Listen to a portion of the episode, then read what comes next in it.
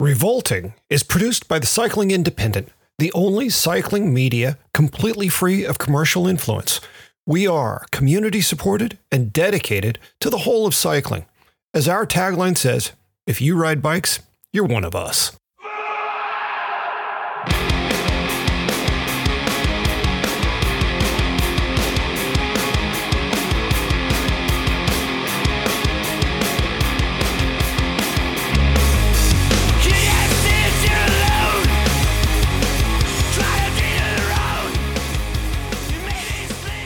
Going to be the Revolting Podcast, okay? With Steve and Robot on the Cycling Independent. It's episode 115, the year uh, punk rock went broke.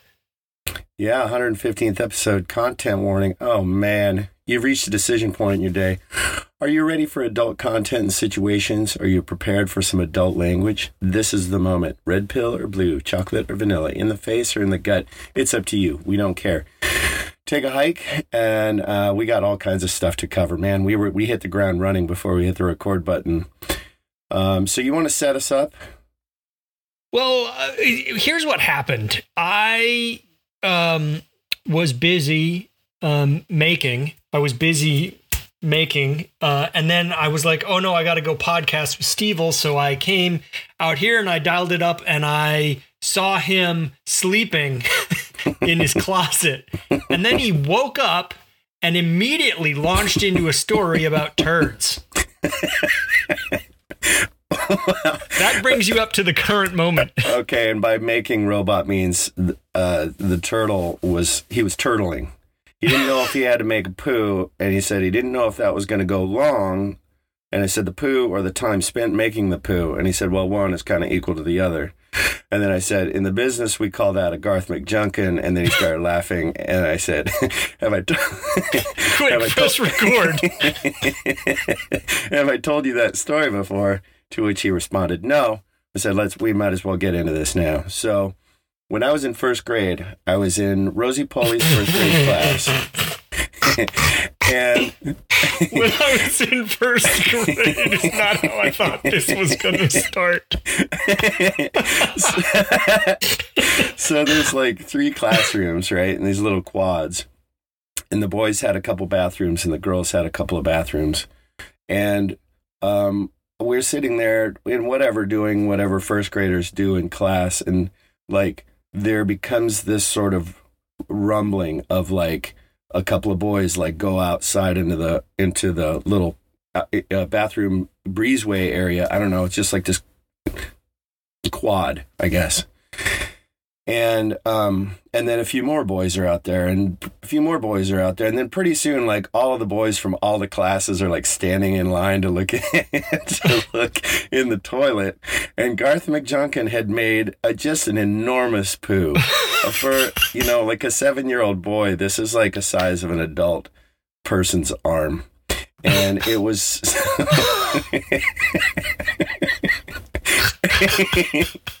it, it, was so impressive. And I, even at that young age i was like i was like man this has just like caused quite a stir you know like and, then, and then the teachers are like trying to simmer everybody down and like all right everybody get back to your seats. You know, it's just like like coming in a whisper like dude you gotta go into the bathroom. Just made the biggest duke so, yeah, so we call it the Garth McJunkin when you make a giant poo. It turns out, as an adult, he is also still a, a big dude, probably capable of making big, like equal size poos. He's making regular Garth McJunkins. two things about this. Um, I, I can't, I'm shocked that it's only two, but two things about this. The first one is how in the actual fuck is his name Garth McJunkin? His actual name is Donald. And then he picked Garth. Garth seemed better. I don't I don't know. Okay. I don't know. All I right. don't know. But I mean, if his if his name had been like um uh, J- Jason Anderson, you wouldn't call that a Jason Anderson, would you? It's because it's a Garth McJunkin. Well, it just makes it it makes it extra. It does make Good. it extra. The second question is how is this the way we have started today's podcast. Uh, Usually people wait till later to turn it off. we're both 12 year olds at heart. It's like uh, we couldn't get through the content warning fast enough to get to Garth McJunkin. I said that all in one breath and then immediately launched into a story about big poos. Uh, I, you know, okay, so this has been a bit of a week. Well, yeah, a week since we last recorded. It's been wi- pretty wild on my end. I already wrote a whole Instagram post about it, but I'll tell the story again because it was it. it was a little uh, serendipitous. Oh, and also I listened to last week's episode and I get so excited I inhale real quick and it makes these like big pop inhale sounds. Oh, So I noticed that I'm going to try to breathe more um, um, mindfully. you know what Yeah. I do that annoys me is I make this lip smacking sound before I launch into a story. I don't know what the fuck that is, but I'm like, I'm like, all right. like, like I feel like I got a good one, so I gotta smack my lips before I got- launch you- into. it. I don't know. You're So preparing your mouth to, to deliver the goods. Yeah. Okay. It might just be because I like, I don't know, maybe I have asthma. Either way, it's annoying. So I'm going to, I'm trying to fix it. So last week, I've had, uh, I don't know where to start. I guess, well, when I was in first grade, uh, no, that's not where the story starts. Uh, I blew my knee out in April. Yeah. All right. Uh, well, I blew it out like really, like the first time. But hey, now, what the fuck? Can you see that? I don't know what you're doing. My phone just turned on and automatically it just started like. It was just a camera on my phone. That was wild. Okay, uh, I blew my knee out in, in 2015, and and then I got a I got a cadaver uh, patch, and um, uh, everything was good until this past April, and then I fell down. Let me just back up. You got a cadaver patch means that they took the tendon out of a dead person and put it in your knee. Mm-hmm. Yeah. Which apparently is not the way to go now. Like that, they prefer to use your own tissue. All right. Um, the, the the way that the doctor described it to me was that you're you're healing from one surgery as opposed to two surgeries because they take a piece out of your hip or something and then put it in your leg, so you've got a hole in your hip and a hole in your knee. Um, so uh, I d- sort of did a, a lateral hyperextension again in April and hurt myself again. Got an MRI, did a consultation, got another MRI, or got another consultation in October because I was sure it, it had healed. Um, got another MRI. It had not healed. I wasn't filled with a whole lot of confidence with the with the surgeon who I had the second consultation with. So my friend Sonia suggested I see this guy in Issaquah, which is Seattle, basically. And um, I booked the appointment. Like it took like two months to get the appointment with this dude, and he was just random. I didn't know anything about him, but Sonia vouched for him. So finally, the day comes, and I am fucking keyed up. I'm scared. I don't know where I'm going. I'm nervous about my injury. I'm feeling physically deficient. Uh, like, oh, there's just a whole host of emotions. And I drive down there. It's probably an hour and a half, maybe an hour and 45 minutes down there. And also, I hate driving anyway. So that was like stressed me out. So I get to the appointment early. I queue up my computer. So I have the MRI, I have the images. I have the report that the last doctor wrote, and I'm sitting there. And uh, the doctor walks in, and he's real nice, and we start chit chatting. And I can, t- I know that he can tell that I'm on like ten hits. You know, like my, my eyes when I really get a lot of anxiety, my eyes dilate, and I get, get all this fucking weird like physical response. And he, and so he's kind of like talking me down. And he goes, "What do you do for a living?" And I said, "Well, I mean, I'm." I guess like I'm kind of I'm something of an artist. I guess that's sort of. But my day job is is this uh, website called All Hail the Black Market, and he's taking notes. And he stops and he looks at me and he goes, "I have one of your stickers on my truck." And I was just like, "What?"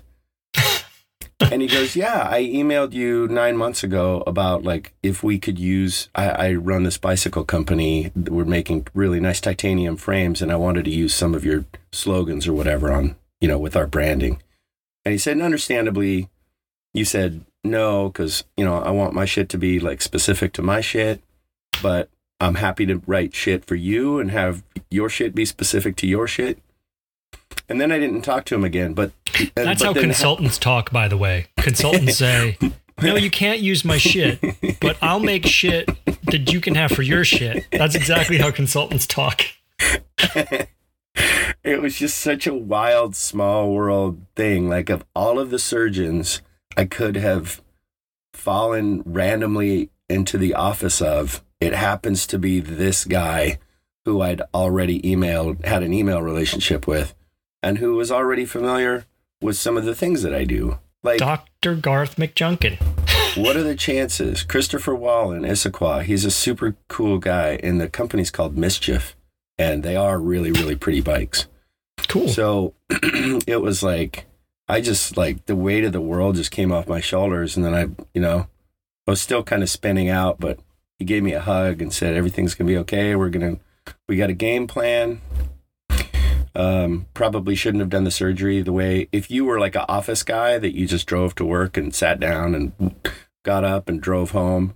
You know, the the graft that you had before was beat would be fine but you're active and you do cutting sports and stuff like that and it's just not it's just not a good idea. So um it's going to be a, a real process to get this thing put back together but he's confident that we can.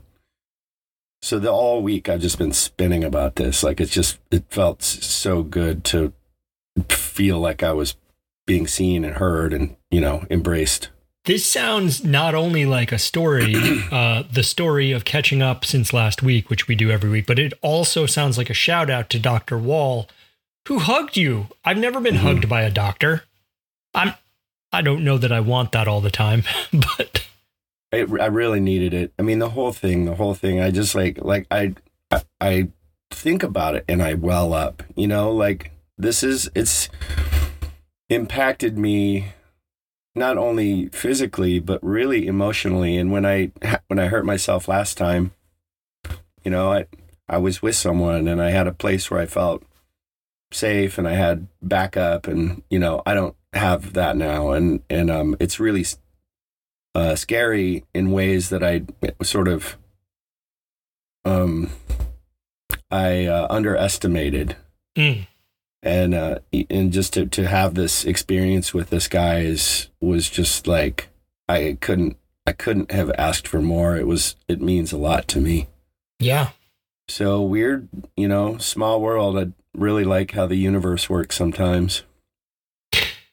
Yeah, and when you write things about um when you write the sorts of things that you write and put on bumper stickers, you don't expect it to cascade into an orthopedic surgeon right who who's got your number and is going to take care of you. Yeah, yeah. I just really, I think the one that he has is um, uh, the I don't fuck around, but when I do, I don't fuck around, and that just I fucking love that. And my old, uh, my old dentist in Oakland, she had a sticker on her car that said "Honk if you love dying and being dead," and I just randomly found her too, you know. But like we became good friends, and I think she may have had some of my stickers, or she. She might have had a, a respect women shirt before we ever had any association with one another. So it's just so cool how you know kindred people find find their find their people sometimes Yeah. Yeah. i don't know it just made me feel less alone in all of this which was great Yes. um so how about you? How has your week been? Um my week is okay. All I do is take people to the doctor. And volleyball games. And volley that's exactly that is pretty correct. So i you know last week i took my mom to the doctor. Then over the weekend i took my wife for her regular mammogram.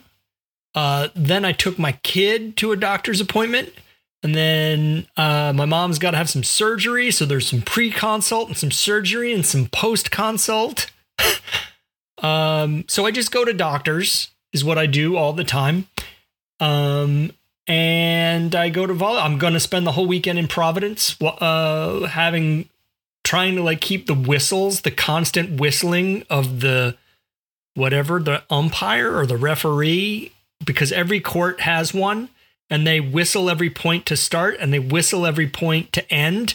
It's and a if you're whistling. and if there are 60 courts with two whistles per minute, you can imagine what that sounds like and what it does to a fragile psyche like mine. Do you wear earplugs? Uh, I haven't typically, but I last time I'm gonna wear some noise canceling headphones this time. I think. It'll be. I'll be interested to see how that works. I, you know, like I just think sometimes headphones work good. I've never used noise canceling anything before, but definitely wearing earplugs in like additionally noisy situations. Even like you know crowds at like a like a baseball game or something like that. That's too much for me. Yeah. I think that happens when you get older. Your your ears become a little bit more sensitive, maybe. Well, it it mine seem to have done that, but at Yeah. the same time, I listen to like really loud, chaotic music. I don't understand. Like it, I feel dumb. Like how is it that I can listen to I don't know, lightning bolt really fucking loud in the car, like loud enough that the side view mirrors shake. But then I go to a volleyball tournament. I'm like, ow, you're hurting my fragile fragility. Um, maybe because it's it's something that you're in control of, volume Maybe. that you're in control of. Um, you know, it's it, I- you know I feel the same way, but it's also like there's no rhythm or there's no structure. There's no structure to uh, wild amounts of whistling or crowd noise or you know something. I, I go to dinner with my parents and um and my dad like spends out about some like people having a conversation like five tables over Yeah. like a normal volume or you know somebody laughs loud and it kind of I, so i think that um i think that your yeah i just think that your ears your hearing becomes more sensitive the older you get and i hope that i don't get to a point where i'm like nope all i want to do is listen to whale songs you know well, the other thing about these tournaments is it's like the constant feeling. You know what? uh, Like if you're in a really, you walk up to a really crowded bar, uh, and you're like, "Oh, I um, oh, there's a table at the back." Right, so you worm your way through this crowd, and it's like squeezing and whatever. That's how volleyball tournaments are. Also, there's a million fucking people there, and there's this constant sense of like stop, start, uh it's it's tiring it's really tiring Man. like i would have encouraged my kid to take up chess yeah or um, cello what's another or yeah. What's another quiet sport? Yeah. Uh pool is pretty i mean except for the clacking of the balls. Yes the ball Um, clacking. pool or uh or putting. Miniature golf. Miniature uh, golfing which, would have been which, a good which choice. covered. That's a pretty quiet sport. It's, it's this is a par three. Windmill the timing of the windmill looks pretty regular today. Subtle wind. Somebody when i said i've played miniature golf a bunch uh, a couple of months ago somebody posted a link to an actual pro miniature golf tour. Like this is a thing and there's Oh, like yeah, a Navin. and oh man that was so cool. I watched that video a couple of times and i just thought i think i think i could do it. I mean it i'll be like um you know the guy in kingpins like uh, accident randy quaid or dennis quaid the one of the quaid brothers who's the who's the amish pro bowler yeah yeah yeah. Randy like Quaid. an accidental pro? Yeah. Or um the uh, uh the north shore the guy who like surfed the wave pool in in kansas and then went to oahu and and smoked everybody? Right. I might be that guy. You're that guy But- of the mini golf world. But for miniature golf. Yeah. Uh well um I'm gonna uh, in uh, if you don't have a Wikipedia entry now, I'm gonna start a Steve Knievel Wikipedia entry and and say that you were an American professional mini golfer. Sometimes sometimes I look at my high school Wikipedia page and um, there's been some there's been some notables uh, to come out of there, but um, as of yet I've not been added. you haven't So- made, you haven't made the cut.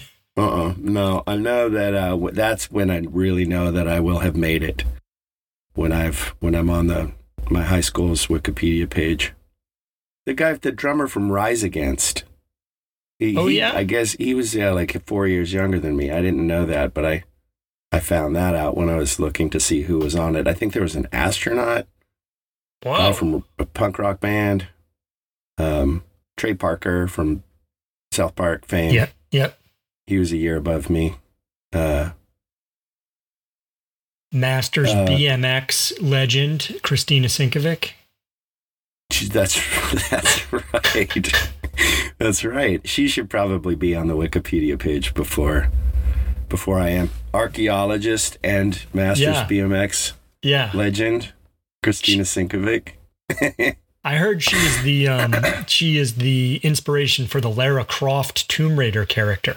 Hmm That's the word on the street. That's the word out in those streets. Uh, let's get on to uh, shout outs and then do the stuff. Well, I just have two quick shout outs. Uh, one is to uh, Savannah, Georgia's Metal Mayhem uh, practitioners, Black Tusk, who have a new album coming out for the first time in six years. If you don't like Black Tusk, there's some something wrong with you in my my estimation. They are they play what they call swamp metal. Um, hmm and I find it very endearing and delightful. Also, there's a new live quicksand performance from on the KEXP YouTube. I watched that. Um, also, if you don't like Black Tusk, you can try uh, Black Breath or Black Cobra or Yep. Black Flag Or Black or Flag. any of the other black black black bands. I- I- Blackest of black. I like most of the black bands. I do too. I do too. Um, and so I watched that quicksand performance, and uh, I saw them. I guess the day before, or the day after, or maybe that day they played live in Seattle, and it was fucking great. And that performance in KX, granted, you're in a studio or whatever. Um, I sort of felt like Walter was asleep. Well, what I noticed, I'm shouting it out, but I did watch it also, of course. And I, what I noticed is that his voice is kind of blown out, so it's Yeah. it's pretty clear he's on. They're on tour. Like he, I think they are tired, and I think his voice is a little wrecked. Yeah. Yeah, maybe he was kind of just pulling punches, like he wasn't really going for it because they don't have to go for it because they're playing another gig that night. So they're kind of, he's kind of like, you know, Yeah. ha- half steam, kind of Got half power. Got to hold back. My buddy Che, who manages um, rock tours around the country, uh, familiarized me with the concept of the rock doc. And the Mhm. rock doc is someone who will inject cortisone into your vocal cords. Oh, fuck no. Yeah. No. So, you know, people who are on tour and are screaming all the time, they get to a point on tour where they actually are just vocally fucked. So Mhm. you call up a rock doc in every city. If you're a good tour manager, you know who the rock doc is in every city, and you call them up, and they will um, get you going again. No, thank you. I would just try to space a tour out, you know, so you have like a couple of days, drink a lot of lemon and honey tea and all of the remedies. But I think I just can't imagine doing that, uh, you know, night after night after night. That would be, that's rough. Yeah, I didn't get the sense that it was an everyday thing, but every you know, depending on how, what your singing style is, uh, the screamier you are, probably the more often on tour you might need that. But some would only need it one time, and I don't want to start talking about who I who gets it and who doesn't. But Um, Cortisone is so bad for you. yeah, Like, I've only gotten it a couple times and, um, and it was for poison oak. oh yeah, um, and I had it on my genitals, and that's sort of when they they say like, no, you've got it all ninety five percent of your body, just ride it out. But you show up with it on your genitals, and they're like, all right, here you go, have a good day, see you around. Um, I don't know. Let's see. Do I have shout outs? Well, Dr. Christopher Wall, hundred percent. He's Yeah. my shout out this week. Uh, we, we got. What do you got in terms of music? Uh, my music pick this week is the last album by the Ohio slash North Carolina band Bitch Magnet. Uh, the album is Ben Hur. I think this came out in 91. The one with the beakers. It's like got beakers or some glassware on the cover. Is that that one? That might be this one. Maybe there's a face involved. Black and white photo though. Yeah. Uh, my visual memory is not so great here, but this is a great, great record. They play mostly instrumental. What what Bitch Magnet sounds like to me is if Big Black and Slint made a record Mhm. together. Yeah, well, it was all kind of the same school. You know, like you had uh Roadhouse or India East Trading Distribution and Touch and Go Records, and you had, you know, you had this like this little uh, pod of bands that that kind of came out on that label or with that distribution company around that around that time. And I think I don't know, Steve Albini probably had some hand in it, or I think I probably learned about them through him. He he recorded their first record. I know th- I know that. Uh, but they you know, it's not surprising because it is all in that sort of like heavy uh it, like heavy instrumental sound, but it sounds like it was recorded in a big room. Mm. I think Uh, some some people from Squirrel Bait might have been Yep. uh, associated with with Bitch Magnet. yeah, they are in the squirrel bait family tree. Yeah, yeah, they're great. Um, good pick. Uh, I don't have a single record. I have gone. I think I've talked about this before. There's only three bands that I ever do this with, where I'd like start listening to a couple of songs, and then the next thing I know, I'm listening to the entire discography on repeat, and like jumping from one record to the next record, back to the first record to the last record Yeah. and it's it's always ever Monster Magnet, uh, or Tool, or Rocket from the Crypt. Yep. And this week, I guess I was listening to um, Circa Now, which is Yeah. I think that came out like 1993. Rocket from the Crypt record Circa Now. And the digital version has four additional songs that I didn't know this was a thing. I guess this, uh, I don't know. I don't know. This is like nobody told me about it. I don't listen to the digital version, the you know because I've I've got the digital. Well, I've got the digital version on my in my collection or whatever, but it doesn't have the four new songs. So I've found these four new songs, and that was really exciting because I haven't heard new Rocket from the Crypt uh, in since they you know disbanded. And so then I jumped around through that, and then I listened to Circa Now all the way through, and realized that that's a much better record than I ever gave it credit for being. It wasn't my, one of my favorites, uh, but just like the whole discography, I don't know how you're going to put that. Just put that band as my music pick. Rocket pick from of the I'm going to put Circa now as your pick, but yes, Rocket from the Crypt. I mean, Rocket from the Crypt. I love them so much. And then I started thinking about when I first, the first time I heard them, my uh, housemate Ashley brought home. Uh, there was a Cargo Records compilation called Head Start to Purgatory. I think it came out in 1990 or 1991, and it had like Drip Tank and Crankshaft and Fishwife and Drive Like Jehu and Rocket, Crash Worship, like a bunch of just all San Diego bands. And um, of course, was familiar with some of them, uh, Crankshaft and um, uh, Crash Worship. Um, but Rocket was a new that was a new band to me at that time, and they had a song called Battery Liquor Nail Biter or Nail Biter or back, Battery Liquor, one or the other. And it's such a fucking banger.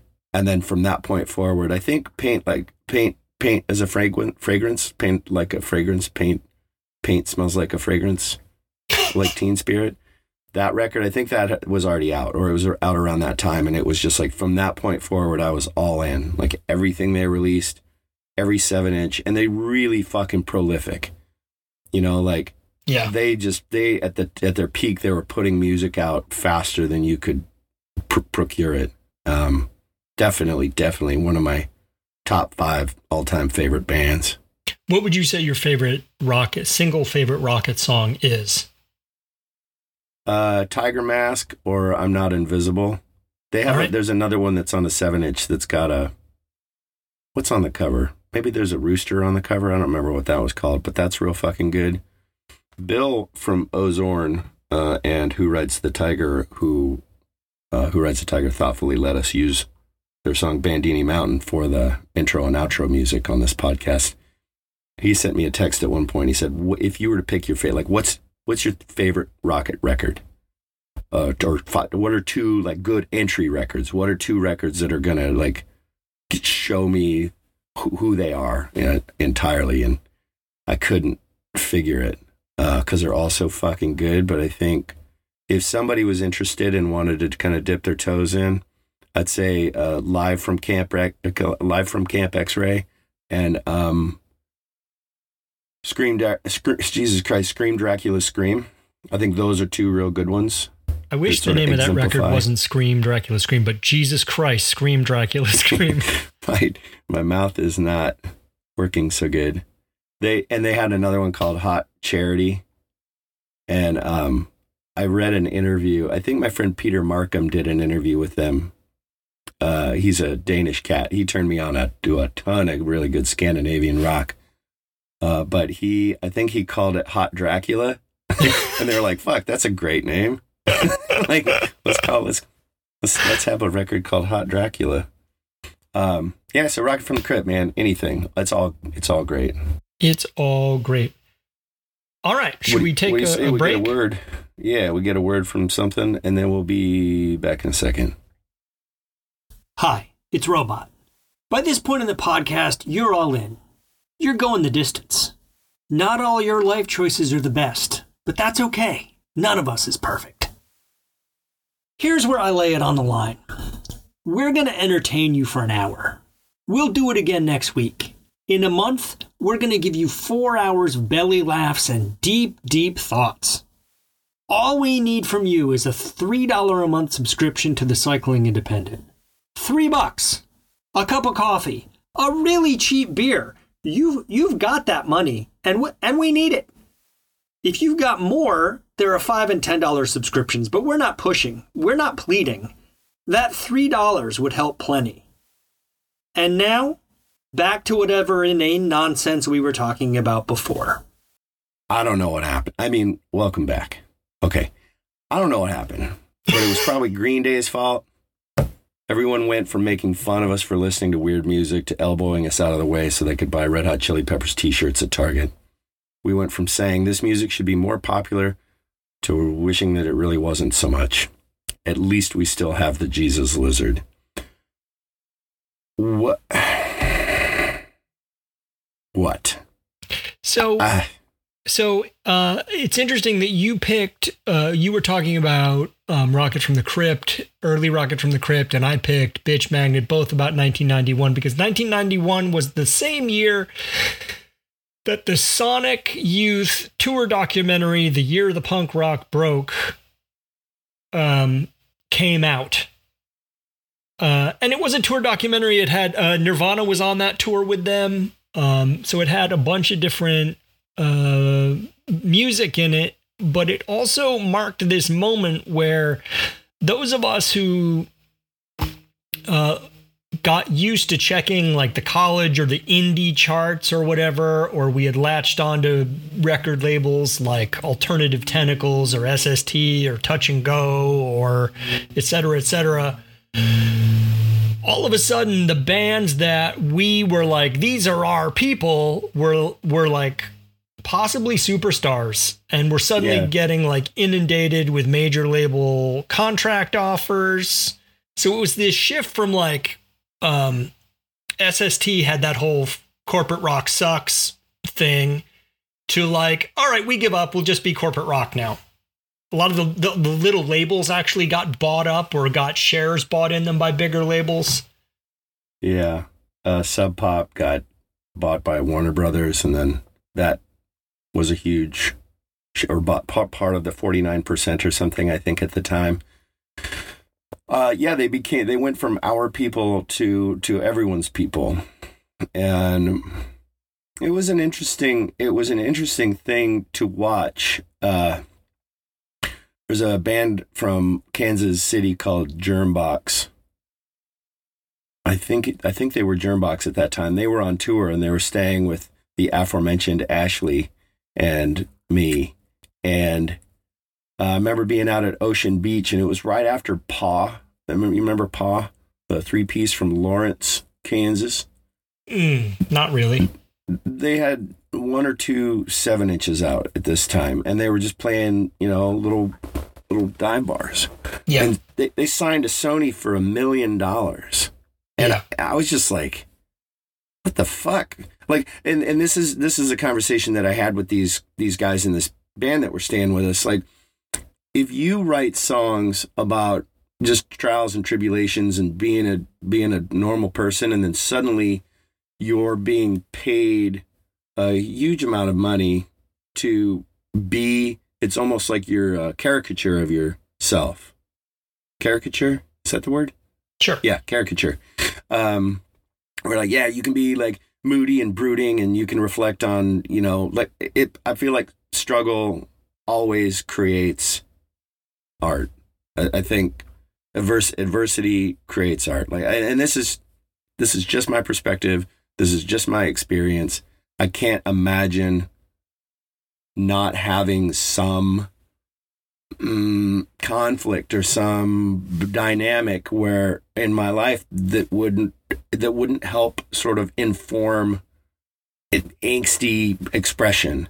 And suddenly Paw is making a ton of money and doing videos and stuff. And and so where do you find your inspiration? That was the question that we were asking back then um, if i remember correctly which i probably don't the chronology after nirvana blew up it seemed like in real rapid succession, Helmet signed like a six record deal and Green Day was signed.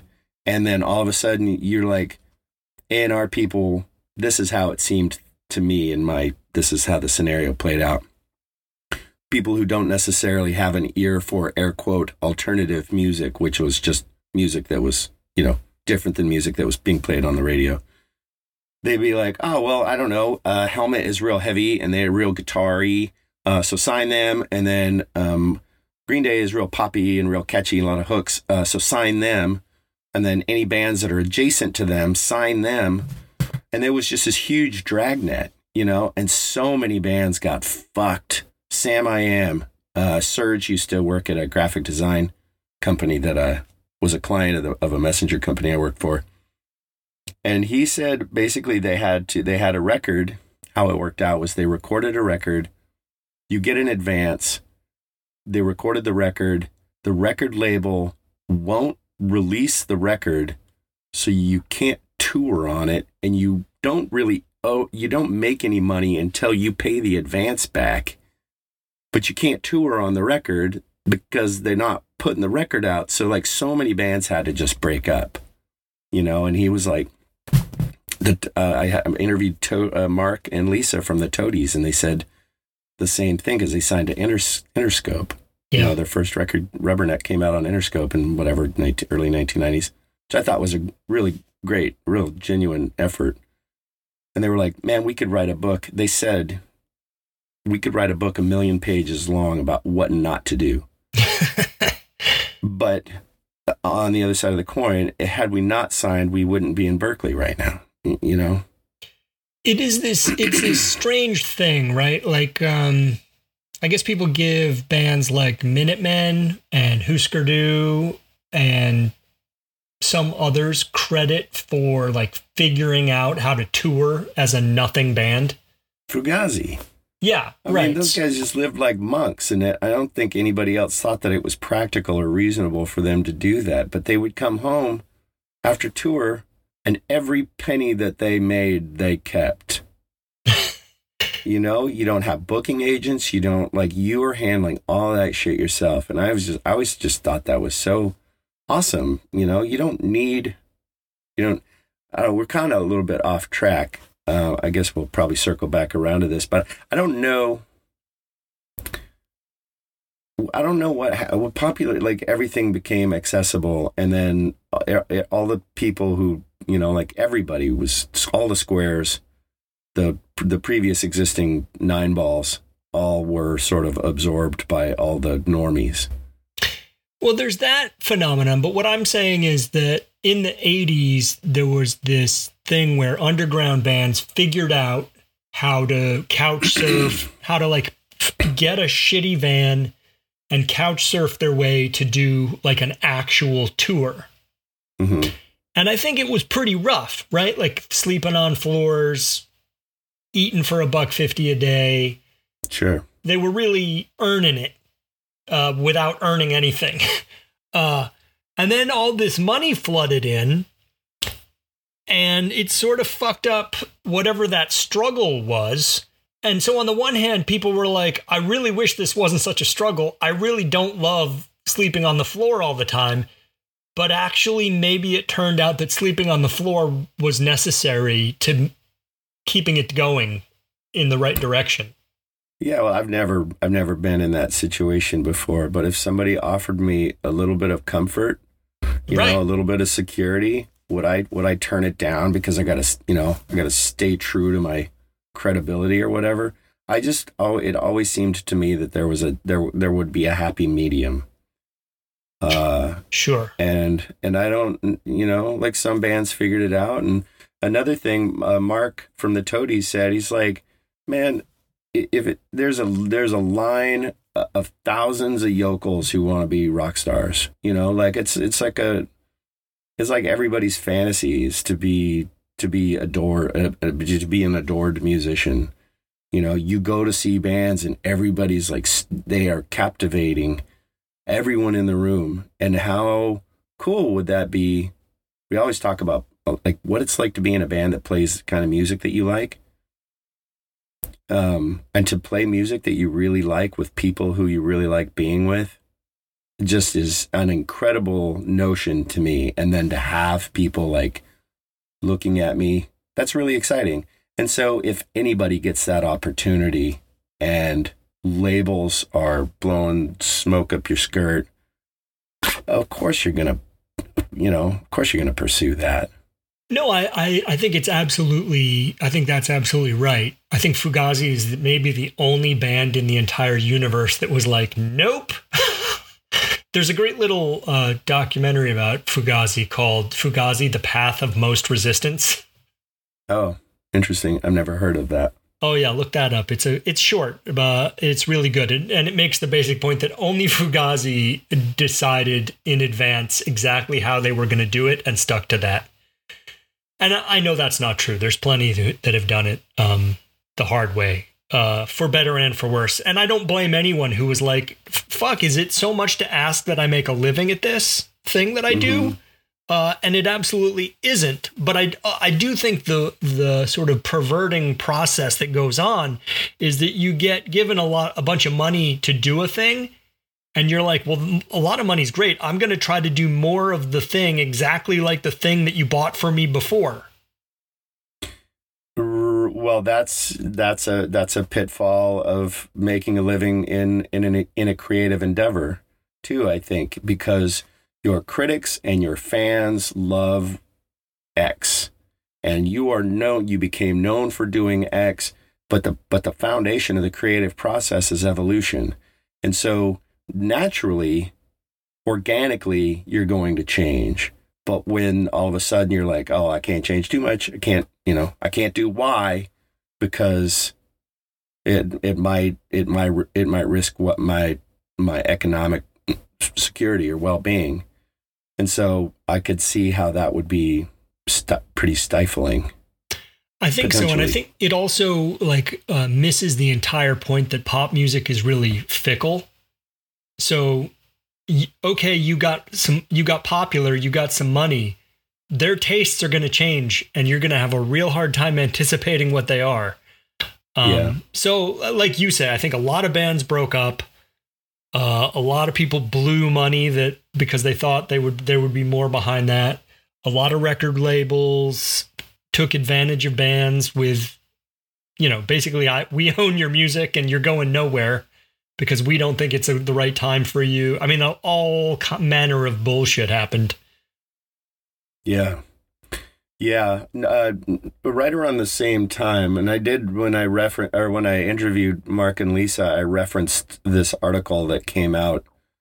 Uh, I guess it was not long after Kurt Cobain had killed himself, um, and I remember that it being close because there was a there was a issue of Maximum Rock and Roll uh, that came out, and the, the cover said some of your friends are already this fucked up, and it was a picture of a guy with a gun in his mouth, I think, Mhm. and the primary like the the the focus of that issue was an article that Steve Albini had written called "The Problem with Music," uh, and it's available online, and I it's so good. I mean, he's he's he's so good at articulating um, the finer points of what what he sees as the problem with finances meeting creative endeavor meeting just the, the umbrella of the music industry. Um and, and it's a yeah i mean i would recommend anybody who's not read it read it. And i'd recommend anybody who's read it read it again.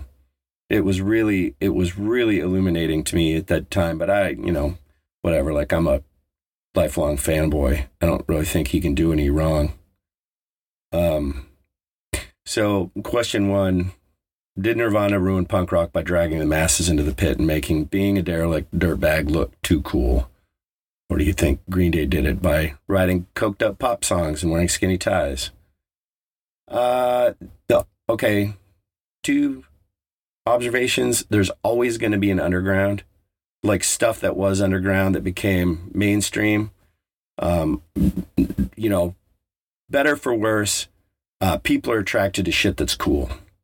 And in my opinion that stuff was is super cool you know? Like i love that stuff. I loved outsider music. I loved outsider existence and lifestyle. And uh you know when you see when you see like uh $450 gutter punk pants being sold at a boutique in Brooklyn. You're like, wow, whoa, whoa. You see fucking punk rock jackets being sold for $1,500 or battle vests or, you know, like, like it's cool shit. And people want a, people want a piece of stuff that's c- cool or, you know? Yep. So whatever that, that'll happen and it'll ebb and flow. And, and it's real easy for me to say, cause I've never been I've never lost anything in in this ebb and flow. You know, like I I, like to I, I like to be a little different. You know, and if like all of a sudden what I wear or how I operate became marketable or somebody could make money at it and then all of a sudden I'm just like now that now I don't feel in, any different. I don't feel like an individual. I feel like I look like everybody who looks like me and then I have to change it up and you know, wear three hats at one time or so, something like, you know, Yeah. something like that. Indivi- indivi- everybody wants their own little bit of individual individuality. I think it's interesting to think that um, there's all this, there's always, as you say, there's always underground. There's always underground fashion, music, film, literature, uh, philosophy, all of that stuff. And what happens periodically is that it comes too close to the surface, right? Like if you think of, of the Bleach record that Nirvana put out, in one million years, that record is not going to be the record that that blows them up into an international phenomenon. But then they got in the studio with Butch Vig and they made Nevermind, and it's it's like Butch Vig made what Nirvana was listenable enough for it to break the surface. Mm-hmm. Um, and so that's going to happen all the time, right? Couldn't have, but I really, you could have knocked me over with a feather if you said, you know, previous to that record, be like, oh, it's actually just going to be this little fucking dirty punk rock band from Aberdeen that's going to be the one of the bands that changes the face of music. Right. My, my mom, when I was a little kid, she said, well, "Who do you think is going to be like the the who's going to who do you think is going to change music like the way the Beatles did, or way Michael Jackson did, or Mhm. uh, you know, like who do you think who do you think is going to be the one at that time?" And uh, and I, I I guess maybe Thriller or Thriller, maybe Thriller had just come out, so I knew that that was like that's going to be a super important record. Um, but I would never, you know, I don't know, it was probably 12 or 10, 11 or something. I wouldn't have said, no, it's probably, it's probably definitely going to be one of, you know, like some noisy guitar band that's going to change everything. Right. it's just it's fun to look at it with a little bit of perspective and wonder. Uh, so uh, I think I think it's just people wanted something different, and and this came out. And it was all it was timing. You know, was hair metal was real big and and extreme. Uh, More than words was being played on MTV every you know thirty minutes or something. Yeah. It's just it just wasn't there wasn't anything to sink your teeth into. It so had run was- its course. it's both bands you know it's both bands it's a, and then and then guitar loud guitar driven music uh sort of started to bubble to the surface and then every time you go see any band everybody's like freaked out like oh man this is lollapalooza blew the roof off of tons of shit and then there was warp tour and there's everything was accessible Right. and Really and got it mollified. yeah, yeah, yeah. Well, just punk rock got mollified, and now it's punk rock doesn't even mean anything anymore. You know, it means a ton of things to a ton of people, Yeah. but it's not what it meant 40 years ago. Um, question two: In reality, what happened in the 90s is that regular humans and major labels cottoned onto the fact that some good music was happening on what used to be called middle or or call, uh, used to be called the indie or college charts. And that led to a rush to sign small bands to big contracts. Most of those bands later got dropped as the wind changed direction. People flocked to the next thing, whatever that was.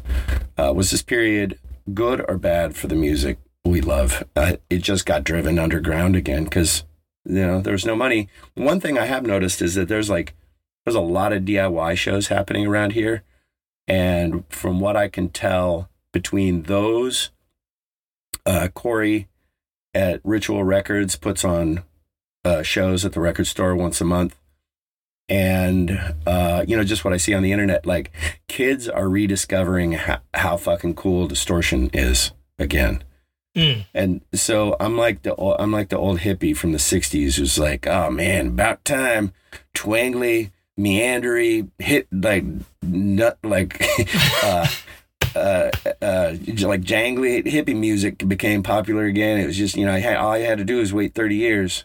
Yeah. But the kids are putting a total unique twist, like all their own on it, and it's it's really fun to watch. I feel shit, man. I felt old going to the Gilman in like 1995, uh, going to going to a fucking punk DIY punk show. Now, uh, I think everybody's looking at me. I they think they got- think I'm a cop.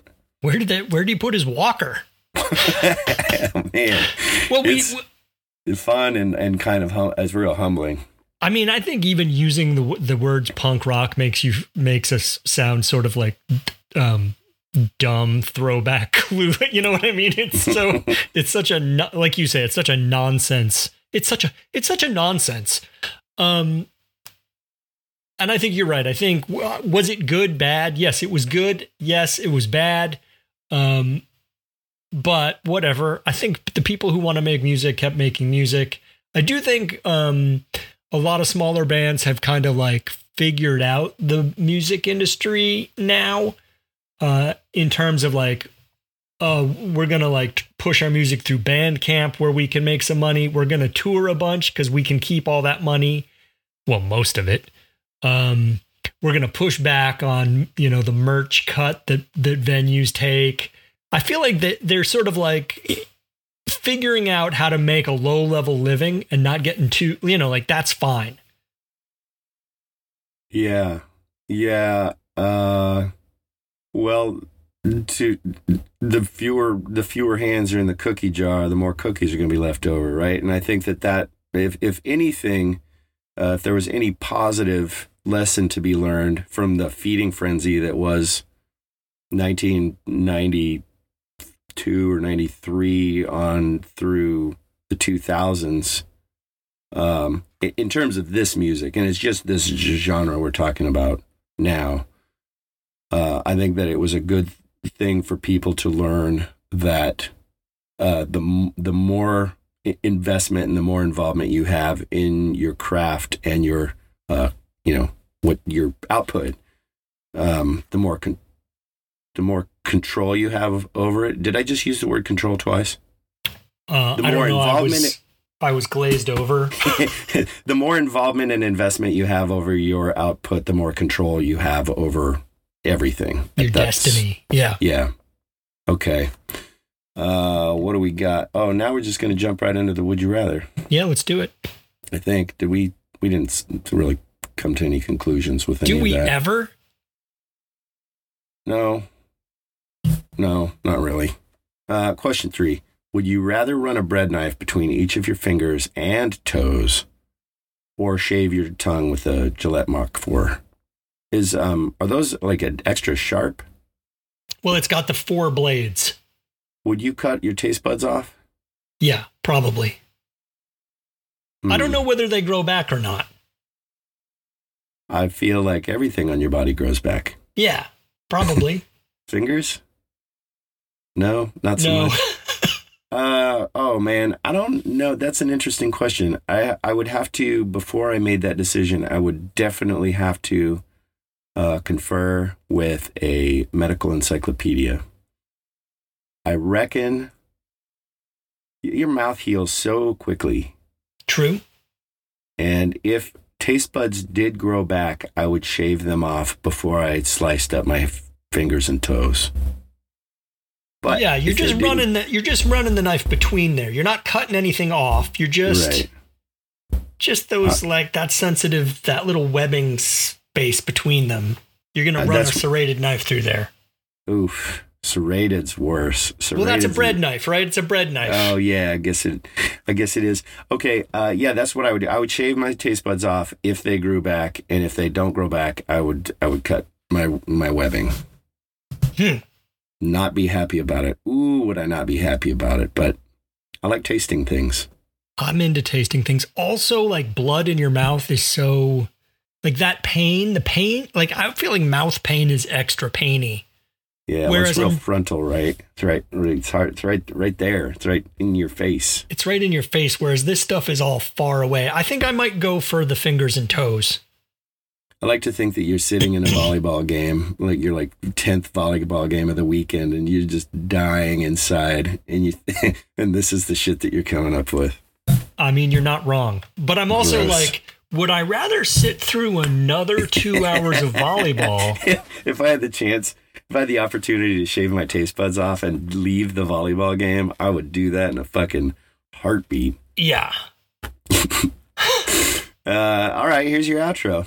Okay, get some rest and plenty of fluids. Hydration is super important.